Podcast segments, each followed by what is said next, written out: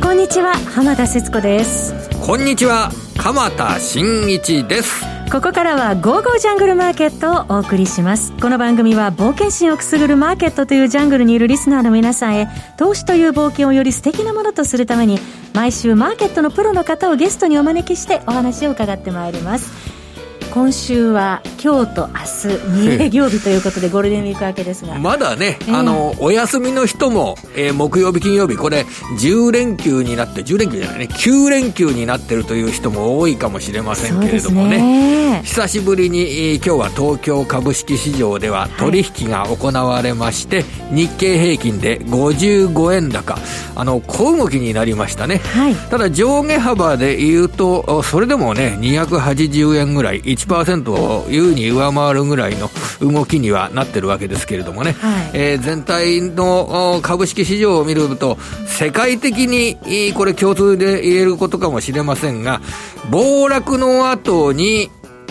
戻ってきた。で、日経平均については2万円を一時回復した。で、そこで区切りのいい2万円を回復して、今は売り買い工作、強弱感対立というような段階に入っているというふうに捉えております。はい。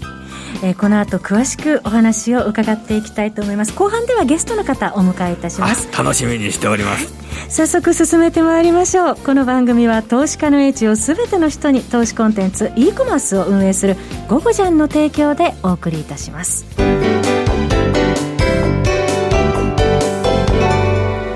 て鎌田さん、5月相場はどのようにご覧になってますか、うん、今、はい、あの、株式市場の強みははっきりしてんですよ。うん、強み。強み。これは、強みといえば、はい、3ヶ月後は今よりも経済は良くなってるでしょうね。6ヶ月より、6ヶ月後は今よりも企業の事業環境は良くなっているでしょうね。これは強みなんですよね。うんえー、コロナウイルスによる感染者の増加というのは、いずれは収束するんだから、それで先行きは今よりおそらく良くなっているだろうという、そういう強みがあります。はい、でもう一つの大きな強みは、各国が今の未曾有の大不況に対して、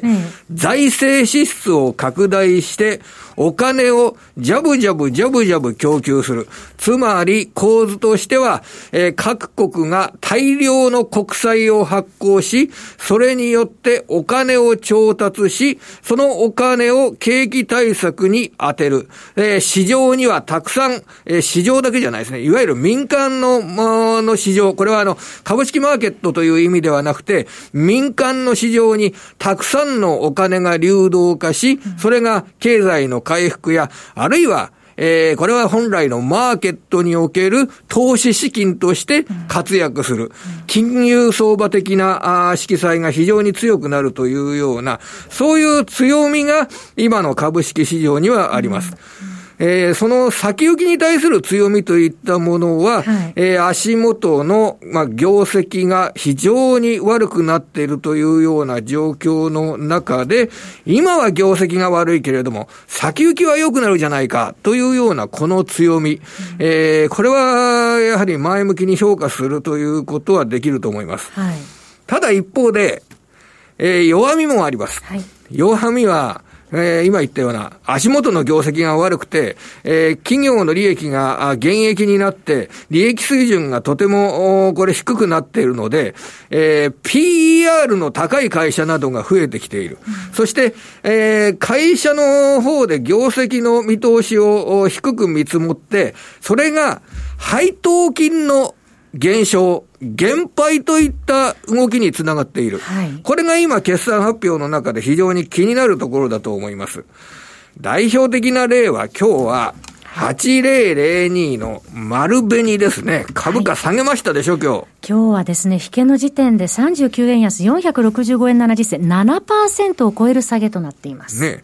丸紅はすでに2020年3月期に大きな赤字になるぞということはすでに発表してました。はい、それで今日正式に決算を発表して、新しい年度の利益が1000億円になるという見通しを発表しました。はい、えこれは1年前に占めた2019年3月期の最終利益2300億円ですから、1年前の2300億円に対して半分以下ですね、1000億円の利益見通しというのは。それで一株利益の予想が55円の見通しということを発表しました。はい、で、一株利益55円で配当金が、あ3、失礼。前期の35円に対して今年度は15円になると。いう発表をしました。20円の幅なそうなんです。前期の見込みは35円になるんだけど、今回は15円。これはやはりね、株主にとってみると、もらえる配当金が少なくなるっていうのはショックが大きいですよ。はい、35円年間で配当してた会社が15円になっちゃうっていうと、この減配の規模の大きさっていうのは、やはり今日の株価の下落に対して大きな要因になっているということが言えます。はい、それが今今日の丸紅の株価下落。そして引けた後の決算発表ではですね、任天堂が決算発表をしました。任天堂。任天堂ってすごくあの、ゲームソフトが今ね、あの世界的な凄埋もり景気の中でゲームソフトが売れてるっていうことで、ね。集まれ動物の森。ね、集まりって呼ぶそうですね。集まりとね、みたいですけど、すごいですね。世界で500万本。え販売してると言って、3月のダウンロード新記録だそうですよ、鎌田さん。ああ、まあ、うちでもやってるね、家族がいますよ。そんなことやってないで勉強しろって、まあ言ってもしょうがないんだけど。巣ごもりにマッチしているということで、ね、それで、あのー任天堂は、今3月期の業績見通しを出してきまして、はい、営業利益で3000億円規模の今年度の見通し。はい、それで、これが14.9%の減益見通しという状況になりまして、うんまあ、あの、現役は現役なんですけど、配当金についてもですね、はい、これをどういうふうに評価すべきかってことですよね。はい、あの、前期の配当金は予想よりも非常に高い水準になったんで、うん、なる見込みなんですよ。え前期2020年3月期。この年間配当金は前期1000飛び90円ということで、はい、その前の期の810円に対して、年間で280円の増配になるというような、はい、そういった見通しが立てられているわけですよね。で、ただ、今年度は15%の営業利益の減益で配当金が年間840円。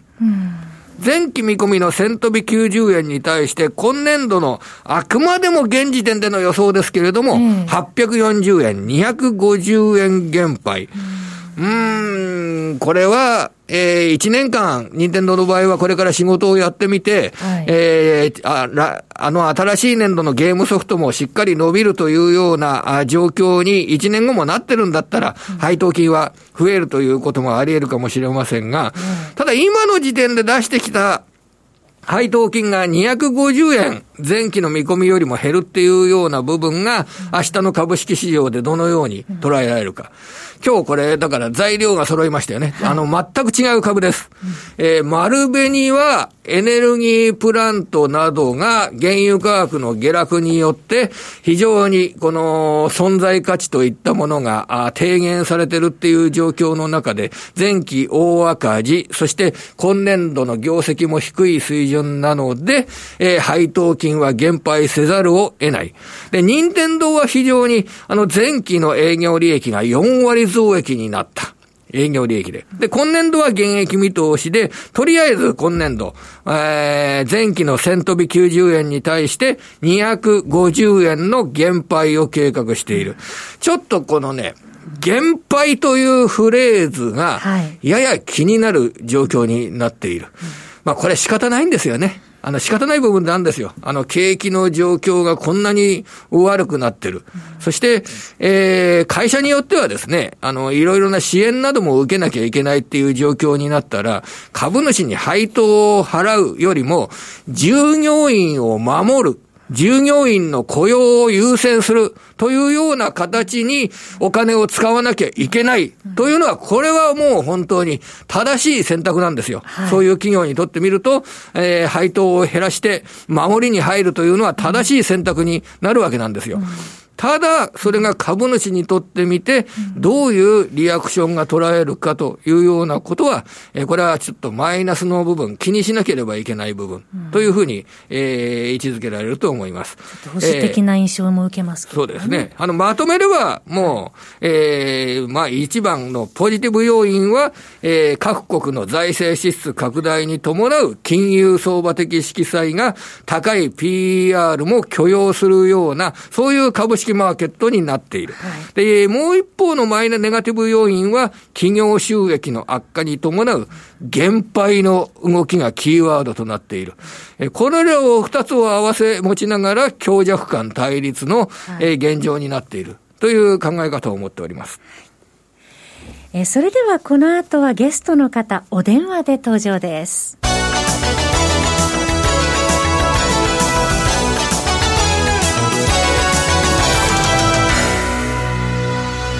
本日のゲストの方ご紹介しましょう。為替のスペシャリスト、島力夫さん、お電話でつ、えー、お話を伺っていきます。島さん、こんにちは。こんにちは。よろしくお願いします。よろしくお願いします。えさて、島さん、また、あの、緊急事態宣言、国内では、まあ、5月末まで延長となりましたね。いや、本当に、いや、困りましたけど、しょうがないですね。今日からスタートかなと思いきや、やはりなかなか解除がでされないというところでありますけどね、現状は。まあ、ただあの、最後の延長とは思ってますので、はい、え日本政府として多分あんまり考えはないんだとは思うんです。うん、いや感染者数のの方がですねぐっと減ればまた別ですけれども、多分欧米にスタートを合わせたいんじゃないんですかね。そういうことですね。まあ、欧米では経済活動が徐々に再開してきているっていうところもありますけれどもね。そうですね。はい。まあ、あの、中国韓国、そこが先にスタートしまして、はい、えーと、徐々に欧州の方で、そしてドイツが本格的に始まります。でそれからアメリカなんでしょうけれども、はい、えーと、おそらくアメリカがスタートするときに、日本が、まあ、緊急事態宣言中ってことはないと思うんですね。あの一緒にあのグローバルのサプライチェーンに乗っていかないといけないので、まあ、その時にはどんな数字でも開いてると思います、日本は。で、当面そのアメリカについて考えると、えー、経済指標として、まあ、4月の雇用統計、こちらが今週の金曜日に発表されます。はい、えー、昨日民間調査機関の ADP が発表したデータですと、あの、最終、企業に向けた最終調査日が4月12日ということで、結構早い時期だったそうなんですけれども、それでも、えー、1ヶ月で2000万人も、あの、雇用者が減るというような、なんか日本だとそれ考えられないような事態ですよね、これ。1年、1ヶ月で2000万人、えー、雇用者数が減るっていうような話は。で、そのあたりを、これ4月の、あの、労働省の発表の雇用統計が反映するとして、悪い数字が出てきて、それはマーケットの材料になるんでしょうかね、ここは。いや、もう悪い数字は織り込まれてますんで、また、どんな数字が出てくるか、皆目って見当がつかないので、うん、マーケットの予想よりも大きかったから、ドル売りかとかですね、そういうことにはならないと思いますああもう要は、その4月の雇用ですとかがどれだけ悪くなったとしても、その先の方向性は、3か月後はいろんな意味で良くなってるんだよというような、そういう捉え方になるわけですかね、これ。まあ、それもあると思いますし、あのあのアメリカの方はですね失業手当結構厚いので、あのまあ、雇用されてる側としてもですね、まあ、あの早く失業したいっていう人も中にはいるみたいなんですね。そうなんですか。えあの失業した方がかえってお金をもあのあの手元にあの手にすることができると。あそうなんですか。ええ、ですから皆さんあの結構いいお金が入ってくるんですよ、アメリカの方は。しかもあの今回はコロナ対策として、えー、いろんなあのキャッシュバックっていう言い方は変ですけれども、うん、あの政府からもお金もらえますし、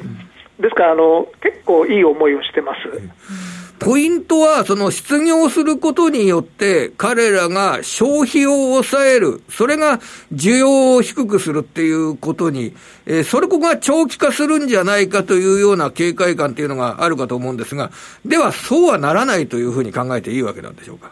いや、そこはちょっとまた違いまして、うん、えーと、短期的にはですね失業した方が得だということで失業、積極的に皆さん失業してらっしゃるんですね。うん、けれども、経済活動が戻ったときに、順調に雇用が戻るかどうか、うん、そこがポイントでして、まあ、少しずつ戻るんだと思うんですけれども、まあ、10%ぐらいがなかなか切ってこないとかですね、まあ、ずっと雇用されない人が、あのー、いるということになると、やはり雇用不安、消費不安ということになりますので、経済的には、うんちょっとその辺はしっかりと見ていかないといけないんじゃないかなと思います。そのアメリカのその政治の動きとも絡めましてね、島さんにそうだ、この質問したいなと僕は思ってたんですよ。あの、に2008年、はい、リーマンショックがありましたよね、2008年。はい。あの、リーマンショックの時に大統領選挙の年でして、あの時に、えー、リーマンショックの時に、ブッシュ息子からオバマ大統領に、えー、これ大統領が変わりました。はい。えー、2008年リーマンショック、株価大幅下落。えー、ブッシュ子供からあオバマ大統領っていうのは共和党から民主党への変化です。それか、そこからまた8年前の2000年の IT バブル。IT バブルの時も大きく株価が落っこちました。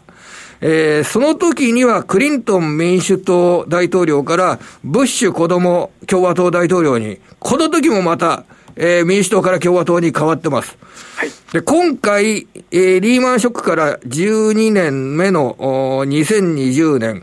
コロナ大ショック、それで、えー、失業率20%の世界といったものが、えー、実現するとして、アメリカの大統領は再選できるんでしょうかね、これ。そこはちょっとポイントですよね。うん、ただ、あの、あおそらく、えっと、まあ、トランプ大統領に非があるかというと、はいはいはいはい、それほど非がないんですよね。はいはい。え。ー、あと、各種アンケートでは、うん、どうしてもトランプ大統領の支持率は低く出てきます、はい、どういうわけかわからないですけれども、えー、でも実際選挙やってみると、トランプ大統領強いわけですよね。はい、えーと、今もバイデンさんの方が支持率上回ってますけれども、うん、このままでいくと、6割ぐらいの確率で、トランプ大統領が再選するんじゃないかなっていうふうには言われております。はい。まあ、た、えええー、ただですね、やっぱり、その、このコロナの感染の状況が長引けば、やっぱりどうな転ぶかわからないですよね。やはりあのアメリカはあのやっぱり日本のようにですねあの医療保険が充実してませんので、ええ、そういうところがですねやはり問題視されるようになる展開になると、あのトランプ大統領、厳しくなるんですけども、うん、ただあの、今回のコロナ対策、トランプ大統領、すごいお金出してますんで、多額の支出をしてますよね。いやあの日本と違ってですね、事業規模じゃなくて、すべて真水なので、うん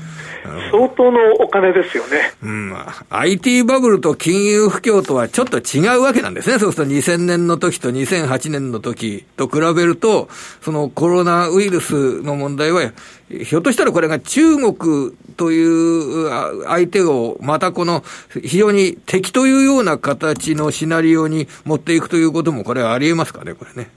いや、当然そうしてくるんだと思います。また、中国の方も、そういう展開になるのは分かってますんで、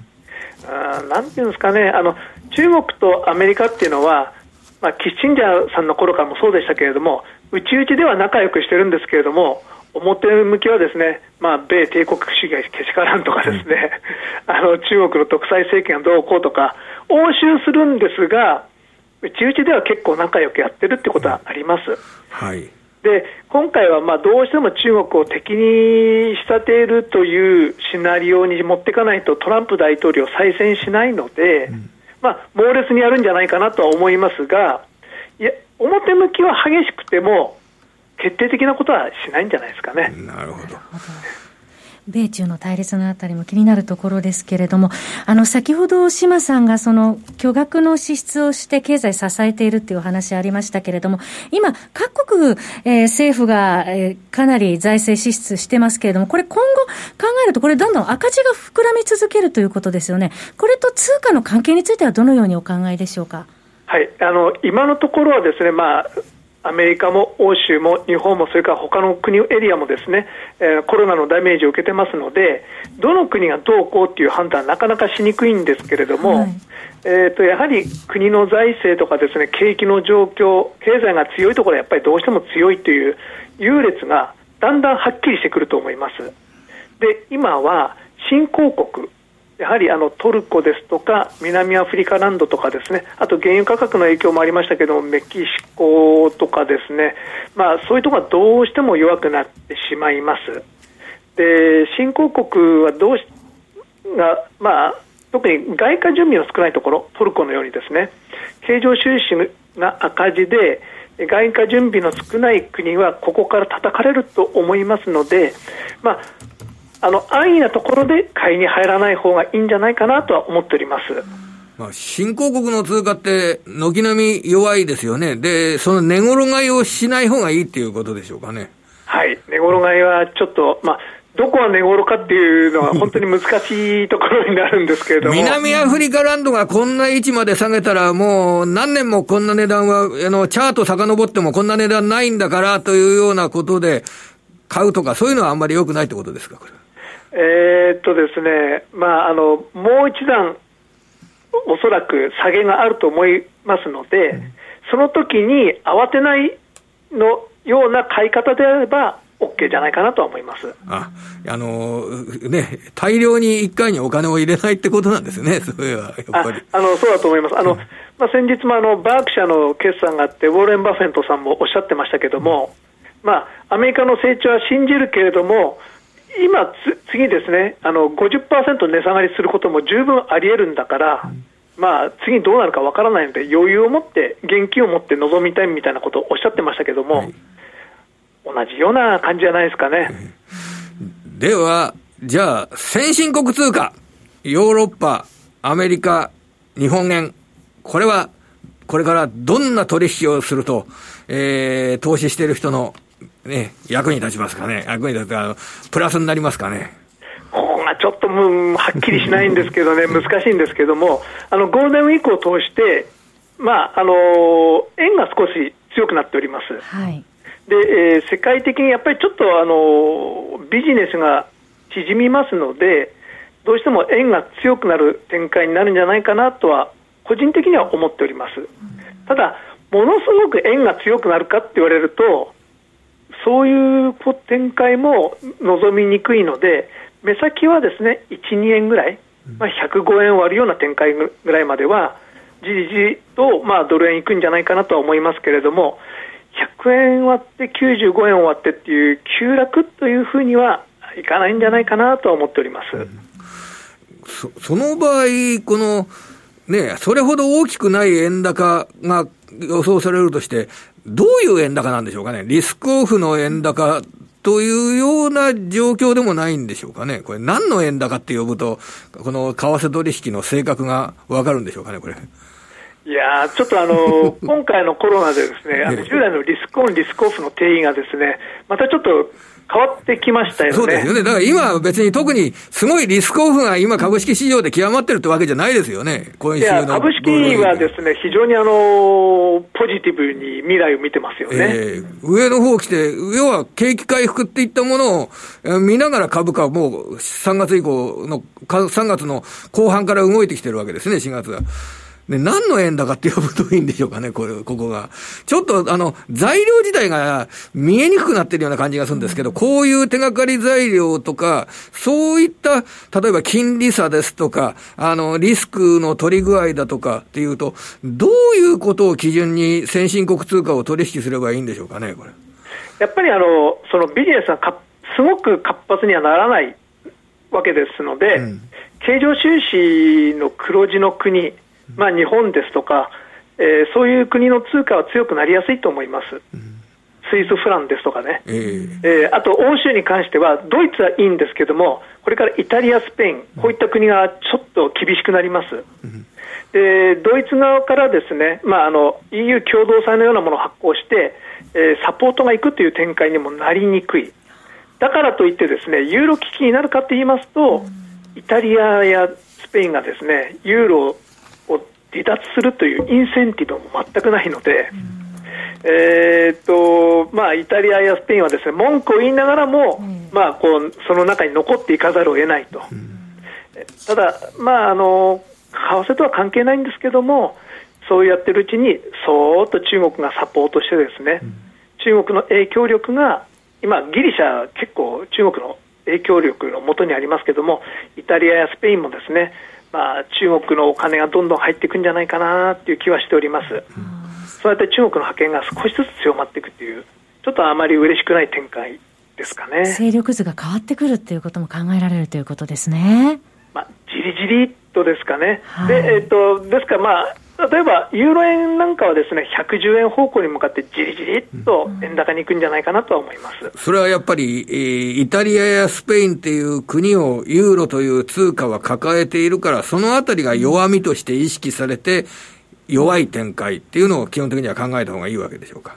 あもちろんそうですね。えー、でちょっといろんな規制があるので、思い切った政策も取れないっていうこともあります。うんうん厳しくなると思います、イタリアのような国は。はい最後にイギリスですけれども、先ほどイギリス中央銀行政策金利現状、金融政策現状維持ということで決まりましたね。ちょっとややポンド上昇しているようですが。はい、まあ、あの、あのですね、まあ、あの、いろんな、あの、中央銀行の政策発表、これからいろありますけれども、まあ、スタンスとしては、中央銀行としては、何かあったら金融緩和しますよっていう言い方しかできないわけですよね。うんでもしかしたら、まあ、あの新たな政策変更もあるんじゃないかっていう、そう見てた人たちが、まあ、あのちょっとポンドショートにしてたっていう部分はあるとは思います。それで、まあ、据え置きなので、ショートカバーが入ってますが、イギリスに関して言えば、やっぱりブレグジットをどう仕上げるかっていう、もう一つ大きな話がありまして、はい、でえー、6月の末に移行期間延長を決めるかどうか、その期限が来ます。はいでジョンソン政権ですと、まあ、ジョンソン首相のその性格から言ってですね客観的には移行期間を延長した方がいいに決まってるんですけれども、はい、その選択肢は取らないと思います。ですから、まああのまあ、ちょっとなんていうんですかね、移行期間は伸ばさないけれども、貿易協定を結ぶ、FTA を結ぶまで時間がないので、